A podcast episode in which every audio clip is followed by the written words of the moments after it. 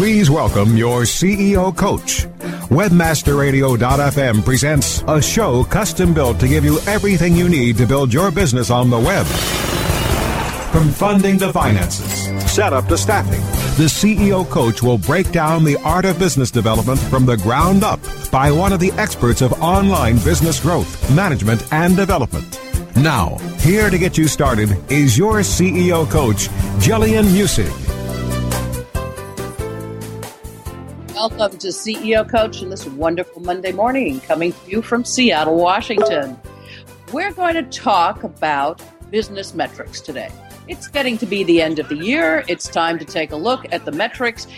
It's time to take a look at the data that will tell you how your business is doing and whether or not you're increasing or decreasing in value. We're going to talk about some metrics to keep your business focused on what's working, what's not working. It's good to take an end-of-year assessment and figure out how your company is doing. Obviously, there are things that we track every single day of every single week of the year. But at the end of the year, removing all of the clutter and taking a look at the gross picture is kind of important to figure out what you're going to do next year. So this is about 2014 planning. We start with simple stuff. Take a look at your sales revenue. If you're in business, you've sold something. Service, product, mixture, whatever. You've sold something. Take a look at the numbers. Take a look at the month over month if you've had more than a year in business. If it's your first year, just take a look from month to month, but we want everything to be moving up and to the right. The most important piece really is, however, the month over month. Once you've been in business for 1 year, the question is not so much how much did you close in September and how did it do with August, but rather what did it do compared to last September and last August. And here's why. When you look at your month-to-month increases or decreases, we always get, lost in the weeds. You take a look at the pieces of information. You say, well, I had 1,400 visitors to my website, and I sold 800 pieces of something and 200 pieces of something else, and so on and so forth. We take a look at that, and then the next month is like, oh, I only sold 700 pieces of what I sold 800 of last month. That's a worry. It's not so much of a worry if you take a look at the last year's same month. So in other words, in September of this year, say 2013, you will have sold 1,000 pieces of product X. How many pieces of product X did you also sell in 2012, in September of 2012? Does products X always sell better in the summer and less so in the autumn? Some items, of course, aren't understandable immediately. We're going to sell a whole lot of ski equipment starting in about October and November because we're getting ready for a ski season. It sells a little earlier in the northern or very southern hemispheres for their approach to winter, and it sells a little later as you get to more of the central sections and so on. It depends on the weather and their access to skiing and when the ski season starts. All of that makes sense. That's easy. But how about if you're selling service? If you sell services, consulting services particularly, one would think that there is no season to your year. Here's the point. There is always a season in the year in which you will sell more, and a season in which you will sell a little less. The question as to why you might sell more or less in a particular quarter, month, even certain parts of the week and so on, is questionable. Whether you can move that needle is also questionable, but you will never know what to work on until you track it. So here's what I'm suggesting at the end of the year, right now. Take a look at your month-over-month returns on particular types of things you sell. If you are in the consulting business specifically, then take a look at the patterns over the last year or over the last 5 or 10 years, depending on how long you've been in business. When you find the patterns and you say, it looks like every April I really start gearing up selling and it just kind of goes on and that's great. The question is this, is it because you yourself slacked off towards the end of December and took the holiday and people weren't in touch with you and it took longer, so you started in January again and then it took 3 months to sell stuff, so by April you're now pulling in money again? Or is it that you kept after it, but the businesses that you serve calm down around the end of December and they would like to push you off, and then they'll talk again in January, and then again it will take 3 months? And if that were the case, have you closed those items that might have closed in January back in October? That would be something you can move the needle on. You can approach companies to say, we will begin in January, because that's a good mindset for them, and then you can close that deal the prior October. If that's the case, could you again close February in November? Probably. But could you close March in December? Only if you did it in the very first couple of weeks. So that might make good sense as well. Or maybe it's only if you do it in the very last week. When everybody else is on holiday, there are some companies that would want to close those deals and make sure they get that into the last year's budget. Whatever it takes, you can start twin dials only if you know where the numbers lie. So sales revenue is the first thing that you take a look at. Make sure you're doing it month over month. Make sure you do things like checking even the parts of the small items, product items, or even small service items or subscriptions. Then you're going to want to take a look at what times of day people buy and what days of the week they buy, and whether or not they're associated with paychecks and things like that every second week, whether they're associated with trends in holidays only. Do people only buy for things like Mother's Day and Christmas and so on, or are they buying for other parts of, other elements that would make their mind up around other things that would push them forward? It depends on what you're selling, how they're buying, the price point, and the target market. All of those things are critical, and you should be tracking all of them in tracking your sales revenue. You want to take a look at customer loyalty and retention, number 2. The reason customer loyalty and retention, of course, is important is that it's cheaper to keep a customer than it is to get a new one. That's old hat stuff. As you look at it, it's really part of taking a look at that sales revenue. The sales revenue will not only tell you what got purchased, but you want to segment it into who purchased it and how much was purchased. There is an old saying, and it says you want to sell more of it, and you want to sell it more often. They should feel special about what they're doing with you, and they should become your evangelist.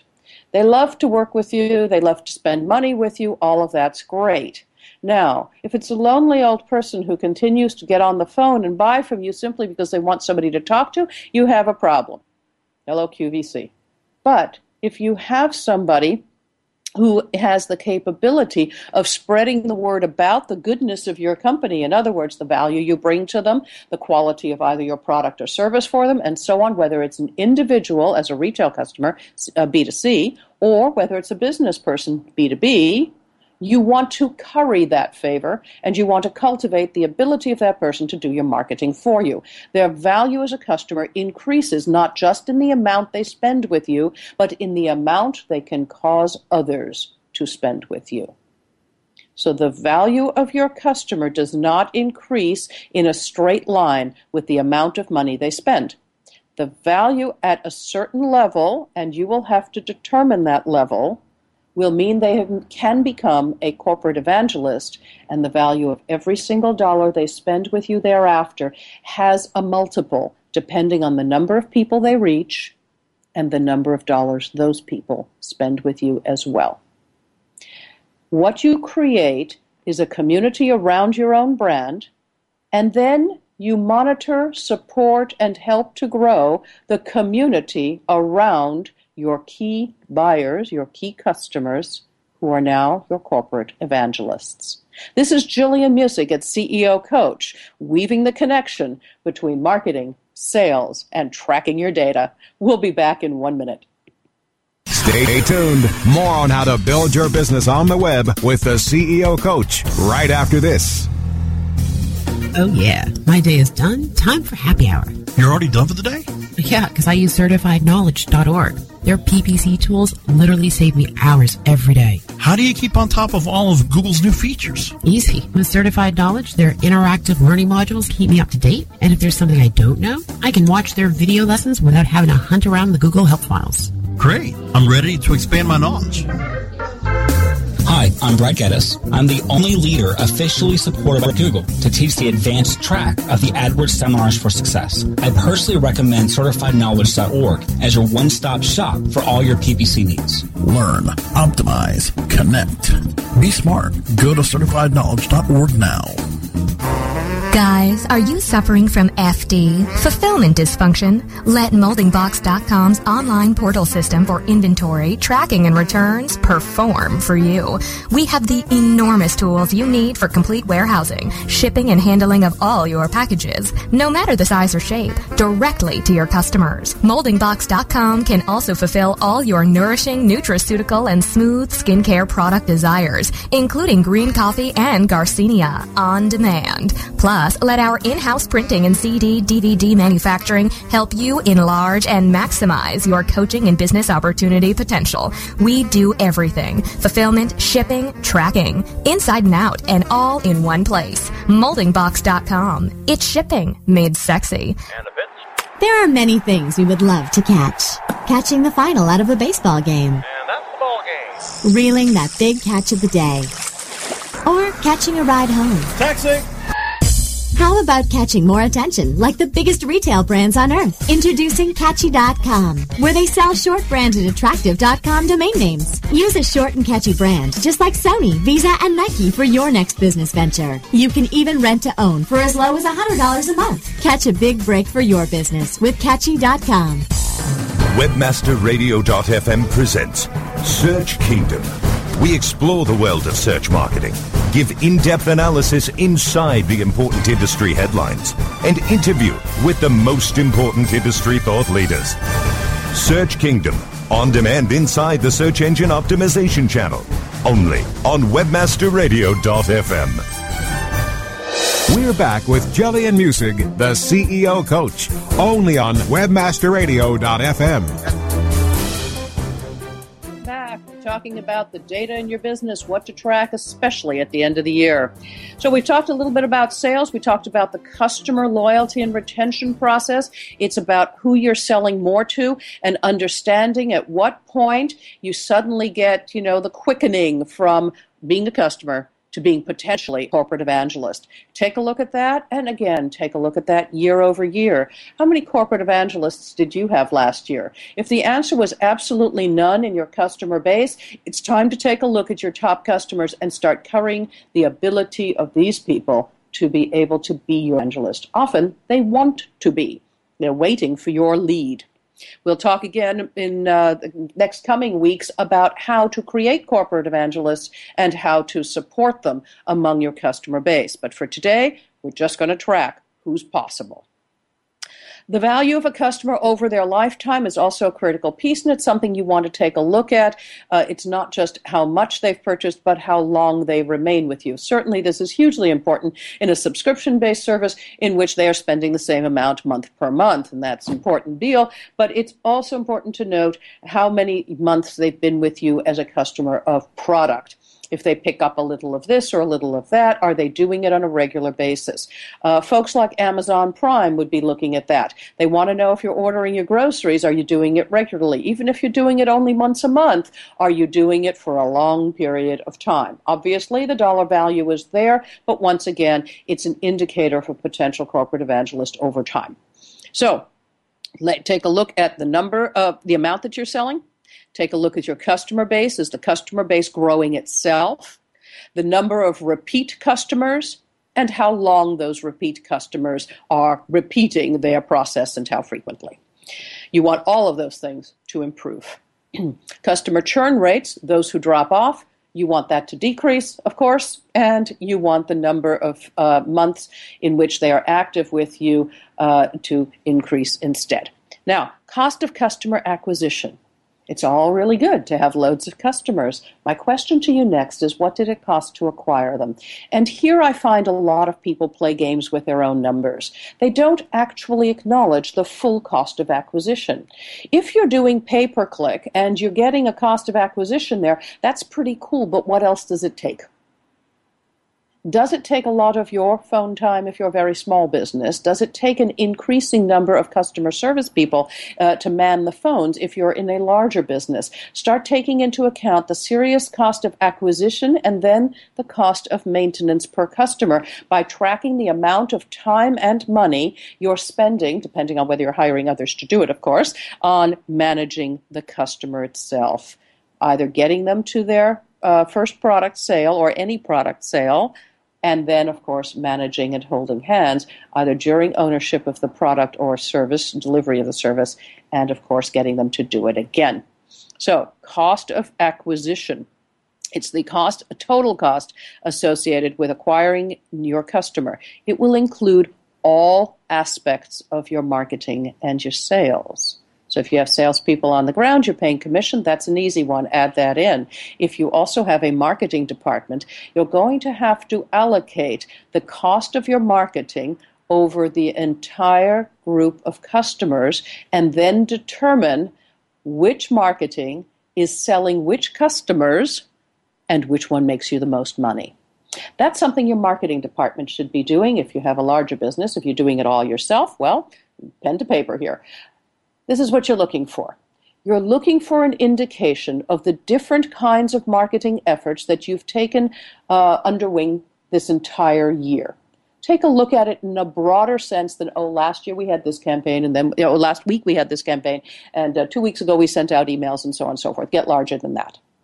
Take a look at all email campaigns throughout the last year. Take a look at all PPC efforts, that would be your sales efforts, and so on, paid marketing. And then take a look at things like outreach, blogging, the amount of time and effort, whether you had guest bloggers, whether you had to pay them to do that, all of those costs, and lump them into specific buckets. Once you have the bucket that says, okay, blogging actually cost us this amount of money because that's the amount of time it took and that's the number of people who were doing it and, there's the dollar value. Once you've figured those kinds of things out and you've done it over an entire year, you might say, you know what, I spent $10,000 on blogging. I spent $100,000 on blogging. I spent $500,000 on blogging. Whatever it was, the question is, what did it bring in? What piece of the sales funnel does it serve? None of them are going to say, whoa, we went from a blog to selling a $100,000 consulting gig. It might, but trust me, there were other touch points. So figure out all of it, including technical search optimization, where you're ranking in the SERPs, and so on. So if, for example, you're selling hard product and you're selling a particular pair of, orange shoes, you can figure out whether or not those particular orange shoes have photos in Google Images, whether there are mentions in social media, whether you've done a blog post about them or several blog posts, whether others are speaking about those orange shoes from the stage, all of those bits and pieces, and then add it to your PPC and put it all together and say, yeah, that's the cost of marketing my orange shoes. And the selling of the orange shoes, well, if you've got a salesperson out there and they're pushing those orange shoes, how many dollars did it take to get them out on the road and so on, and what was the commission? When you're all done, the cost of acquisition per pair of orange shoes will become clear. And then you can decide whether you want to repeat for the purple shoes. We're going to take one more break here at CEO Coach. When we come back, we're going to discuss more things you should be tracking at the end of the year especially. This is Jillian Musig at CEO Coach. Stay tuned. More on how to build your business on the web with the CEO Coach right after this. Why do over 15,000 small businesses love working with Infusionsoft? Because we believe in people and their dreams. We empower entrepreneurs, and our groundbreaking tools help small businesses grow and thrive. We listen. We care. We serve our customers, and we do what we say we'll do. We're always trying to find new ways to innovate and to improve our all-in-one sales and marketing platform. Most of all, from email to e-commerce, we help small businesses like yours succeed. Go to Infusionsoft.com/radio to watch a free product demo. That's Infusionsoft.com/radio.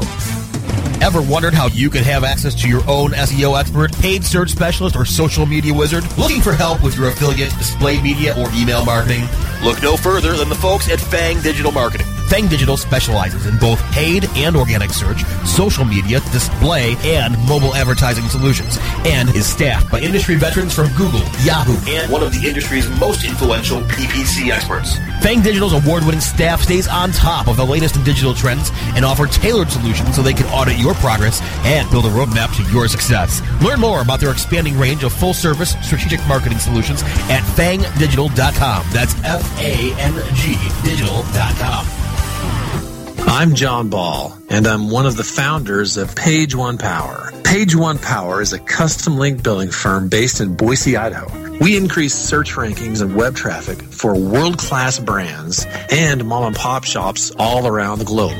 Our link building strategies work because we focus on relevancy and quality, and we don't outsource anything. Our in-house staff of professional writers and researchers is the best in the industry. We're the link builders you've been looking for. Visit us today at pageonepower.com. Welcome to the WordPress Community Podcast, the essential source for news and information on the most popular blog publishing tool on earth. The WordPress Community Podcast, on demand anytime inside the Internet Marketing Channel, only on WebmasterRadio.fm. We're back with Jillian Musig, the CEO Coach, only on WebmasterRadio.fm. And welcome back. We're talking about the things you should track at the end of the year, take a kind of special look at, and see where you're going to head in 2014. We've talked about sales. We've talked about the cost of acquisition. And we're going to talk about a couple of other bits and pieces here. In particular, I want to discuss the operating productivity. So, staff productivity is an important piece, and of course, you know, that's pretty obvious stuff. But if you don't know how your staff is doing things, then you really can't turn the dial on it. So you want to check a couple of things. You want to check, if you will, the morale of your staff right about this time of year. How did they feel about what they did over the past year? How do they feel about how they're performing and what they can do to improve it? Now's just a really good time to sit quietly with your staff, one-on-one, if possible, and learn what it is that is stopping them from playing at the top of their game. Right about now, your staff should be looking at their own metrics. They should be looking at what they've achieved, how they've done it, what they need to do even better. They will be the people who tell you. It's the ones on the street. It's the ones on the ground. I think I've shared this story before, but it bears repeating in case you haven't heard that podcast. There is a question in a restaurant as to who knows which dishes are suitable for the audience, if you will, for the diners, and which ones they really enjoy and what will bring them back to the same restaurant. And in that question lies another one. The question there is, who knows which one of these dishes is delicious or not? And it has to be delicious not to the people who create it, not to the staff, but to the diners, because those are the people who will come back and spend money. It isn't the maitre d'. It is certainly not the chef. It's nobody else in the kitchen there. It turns out that it's the busboy. It's the one who picks up the plate and scrapes the leftovers into the garbage. And nobody ever asks the busboy. But the busboy knows that every day the peas are gone from the plates and the broccoli is always scraped off into the bin. The busboy may not even be aware of it, but if somebody asked him, on a daily basis, which vegetable do you never see on the plate and which vegetable do you always see on the plate? She or he would be able to answer that question. I'm asking you now to take time at the end of the year to ask your busboys. If you have a staff that manages customer service, now's the time to ask them, what is it that is constantly stopping you from re-upping a sale, from pleasing a customer? What do you hear as complaints again and again and again? Figure that out by asking the people on the front lines. All right. Operating productivity will also tell you, of course, what other tools or processes could be put in place that would increase the productivity of your staff. And trust me, they do know You've got the questions. They have the answers. And finally, let's take a look on our top 5 list. Let's take a look at the size of gross margins. It's really important to sell stuff. It's important to know your cost of acquisition. It's also important to know that if you're selling something, there is always a cost of delivery of the product, even in subscription-based services, even in totally web-based services in which there is no product or hourly time of service given. Right? Figure out again what your gross margin looks like and see what you can do to improve that in the coming year. You want to look month over month, but you mostly want to look year over year on that one. What did the gross margin look like in 2013? What changed in 2014, or will change rather in 2014, that will increase your gross margin? If you're selling product, it could be reducing the cost of goods. It could be reducing the cost of delivery. It could be coming up with better ways to provide service. All of those things are possible. Scaling is a good idea, obviously. Electronic delivery of goods whenever possible, those kinds of things are great. But sometimes the secret will elude you a bit, and you'll have to look deeper to figure out how to turn the dial on increasing gross margin in your product. It isn't always about delivering a lesser quality product for the same amount of money, and it isn't always about simply raising your prices. Efficiencies can be found in there, and they will speak to all kinds of things, including, of course, operating productivity. So this is Jillian Musig at CEO Coach. We'll be back next week with another edition. We'll be taking a deeper look into things we should be looking at the end of the year to recap what you've done in business and, of course, to improve your business in the coming year. You can download these shows through WebmasterRadio.fm. You should definitely check out our Facebook page at facebook.com/CEO Coach Podcast. And finally, take a look at iTunes, Webmaster Radio, and our mobile app. Until next week, this is Jillian Musig.